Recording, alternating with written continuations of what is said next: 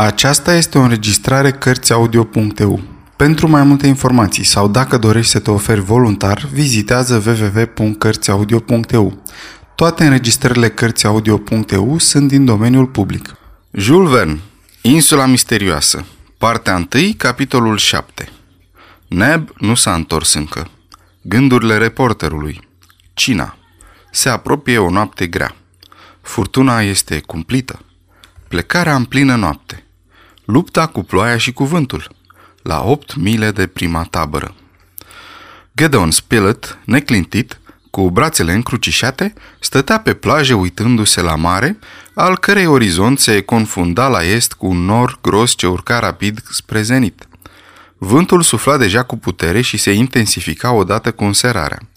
Tot cerul avea un aspect urât. Primele semne ale furtunii se manifestau vizibil. Harbert intră în casă, iar Pencroff se îndreptă către reporter. Acesta, cufundat în gânduri, nu-l observă.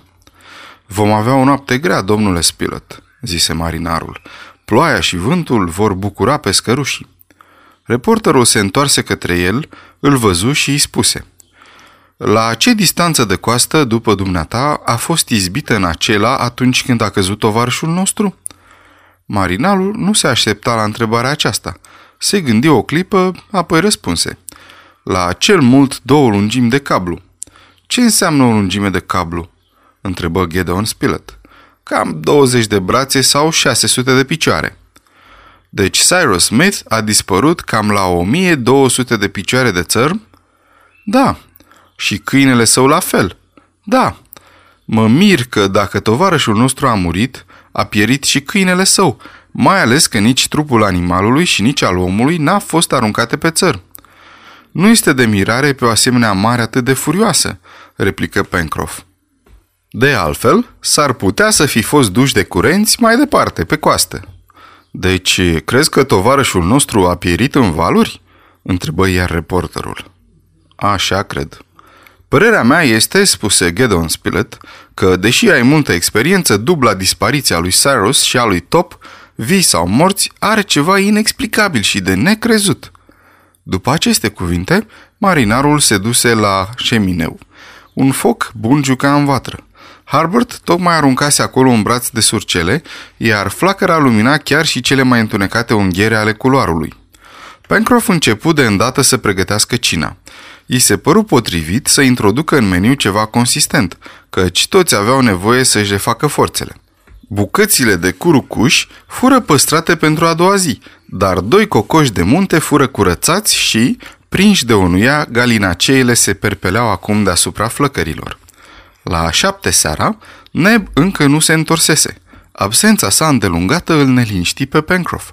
I se întâmplase vreun accident negrului în acel ținut necunoscut? Îl înnebunise disperarea? Harbert însă credea cu totul altceva despre absența lui Neb. Dacă negrul nu se întorcea, înseamnă că se ivise ceva nou, care îl făcuse să-și prelungească mai mult căutarea. Acel lucru nou nu putea fi decât în avantajul lui Cyrus Smith. Nu s-ar fi întors Neb dacă n-ar fi fost târnit de o nouă speranță. Poate găsise ceva, vreo urmă de pași, vreun rest de epavă, poate că urmărea acum o pistă anumită. Ajunsese oare în apropierea stăpânului său? Așa raționa băiatul. Asta și spuse. Ceilalți îl lăsară să vorbească.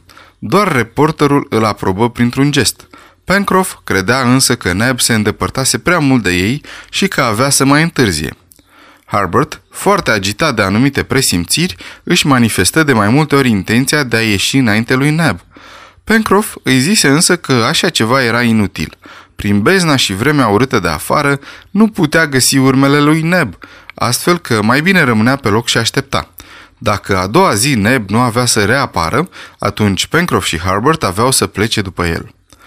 Gedeon Spilett fu de acord cu părerea marinarului asupra faptului că nu trebuiau să se despartă, iar Harbert trebuie să renunțe la planul său, însă două mari lacrimi se scurseră pe obraj. Reporterul nu se putu opri să nu-l îmbrățișeze pe inimosul tânăr. Vremea rea se declanșase. Rafalele de vânt băteau coasta cu o violență fără egal. Se auzea marea, la reflux, mugind, izbindu-se de stânci în largul litoralului. Ploaia pulverizată de uragan se ridica precum o ceață lichidă. S-ar fi zis că vaporii, ca niște zdrențe, erau purtați de curent de-a lungul coastei, lovindu-se violent de stânci, cu zgomotul unor, unor tomberoane cu pietre ce se goleau. Nisipul, ridicat de vânt, se amesteca cu aversele, făcând irezistibil asaltul forțelor naturii. În aer, praful mineral se unise cu cel apos, Înspre gura de vărsare a râului și pereții stâncoși se vedeau vârtejuri uriașe, iar păturile gazoase ce scăpau din acel vârtej nu găseau altă ieșire decât valea îngustă, pe fundul căreia se afla cursul de apă, pe unde pătrundeau cu o violență incredibilă. Fumul vetrei, împins înapoi pe coș, revenea frecvent în încăpere, umplea culoarele și făcea aerul de nerespirat. De aceea, de îndată ce cocoșii de munte fură prăjiți, Pencroff micșoră focul și nu mai păstră decât geratecul de sub cenușă. La ora 8, Neb încă nu venise, dar se putea admite că doar vremea rea îl împiedicase să o facă. Probabil că își căutase refugiul în vreo cavitate pentru a aștepta sfârșitul furtunii sau cel puțin ivirea zorilor. Era imposibil în acele condiții să-i mai iasă acum în cale încercând să-l găsească. Vânatul fu unicul fel de mâncare servit la cină. Mâncară cu plăcere carnea aceea care se dovedi excelentă. Pencroff și Harbert, cărora li se făcuse foame după îndelungata lor excursie, devorară ceea ce primiră. Fiecare se retrase apoi în colțișorul său, în care se odihnise în noaptea precedentă. Harbert a dormit repede lângă marinar, care se întinse de-a lungul vetrei. Afară, pe măsură ce noaptea se instala, Furtuna căpăta proporții formidabile. Rafalele de vânt se comparau cu cele care i aduseseră pe prizonieri din Richmond în acest ținut din Pacific. Furtunile erau frecvente în perioada echinocțiului, aduceau catastrofe cumplite, mai ales în câmp deschis, unde nimic nu se putea opune furiei lor.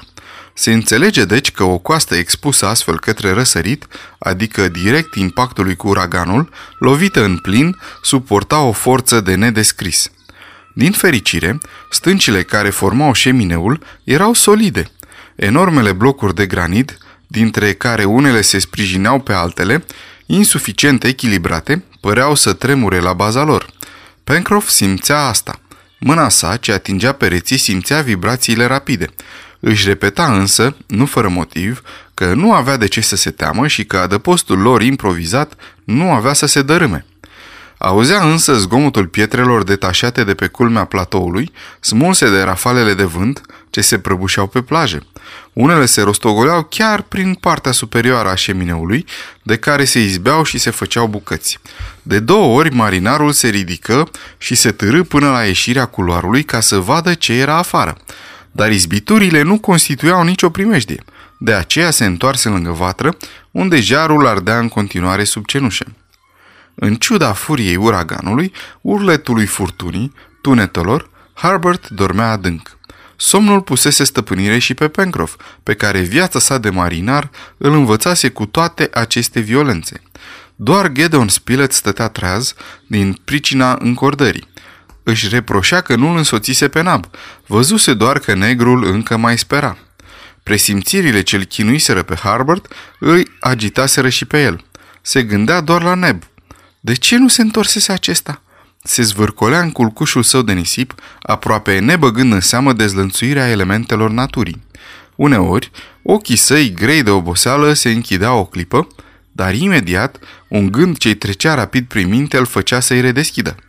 Pe la două noaptea, pe când Pencroff dormea mai adânc, o mână îl scutură cu vigoare. Ce este?" strigă el trezindu-se și limpezindu-și mintea de îndată cu rapiditatea specifică marinarilor. Reporterul se aplică asupra sa și îi spuse Ascultă, Pencroff! Marinarul ciuli urechile, dar nu distinse alt zgomot decât al rafalelor. Vântul, replică el. Nu, replică Gedeon Spilett. Ascultând din nou, am crezut că aud... Ce?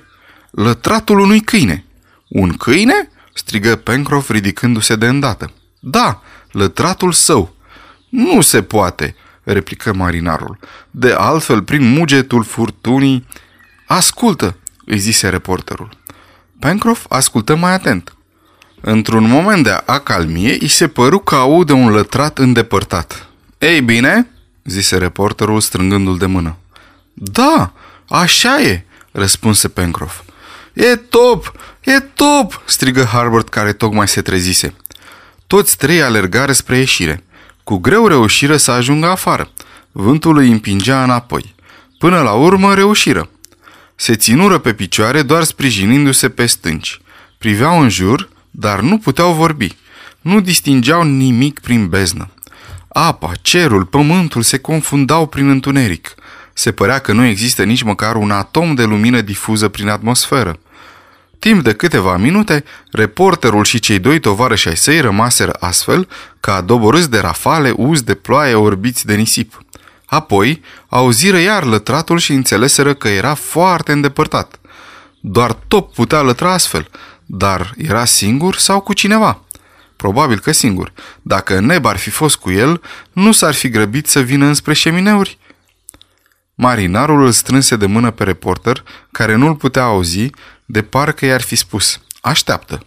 Apoi intră iar pe culoar. O clipă mai târziu ieșea, dar cu o creangă aprinsă. Începu să șuiere. La semnalul acela îi răspunse un lătrat mai apropiat. În curând câinele se repezi pe culoar. Pencroff, Harbert și Gedon Spilett veniră înăuntru după el. Un braț de lemne uscate fu aruncat peste jar. Culoarul fu luminat de flăcări vioaie. Top! strigă Harbert. Era chiar top, un magnific anglo-normand care venea de la cele două rase, viteza de alergare și finețea mirosului, calități prin excelența ale câinelui. Era dulăul inginerului Cyrus Smith, dar era singur. Nici stăpânul său și nici Nab nu-l însoțeau. Dar cum putuse instinctul său să-l conducă până la șemineu, pe care nu îl cunoștea? Acest lucru părea inexplicabil, mai ales în miezul acelei nopți întunecoase și pe o asemenea furtună. Și încă un amănunt inexplicabil. Top nu era nici obosit, nici plin de noroi sau de nisip. Herbert îl trăsese către el și îi luase capul în mâini. Câinele nu se opunea și își freca gâtul de mâinile băiatului. Dacă am găsit câinele, îl vom găsi și pe stăpânul acestuia, zise reporterul. Așa vrea Dumnezeu, replică Harbert. Să mergem. Top ne va conduce. Pencroff nu a avut nicio obiecție. Apariția lui Top îi contrazicea opinia. Să mergem, zise el. Pencroff acoperi cu grijă cărbunii din vatră. Puse câteva lemne sub cenușe ca să aibă foc și la întoarcere. Apoi, precedat de câine ce părea să-l invite prin lătratul său, urmat de reporter și de băiat, ieși afară după ce luase resturile de la cină. Furtuna era atunci mai violentă ca oricând, atingându-și apogeul. Luna nouă, în conjuncție cu soarele, nu se vedea deloc printre nori.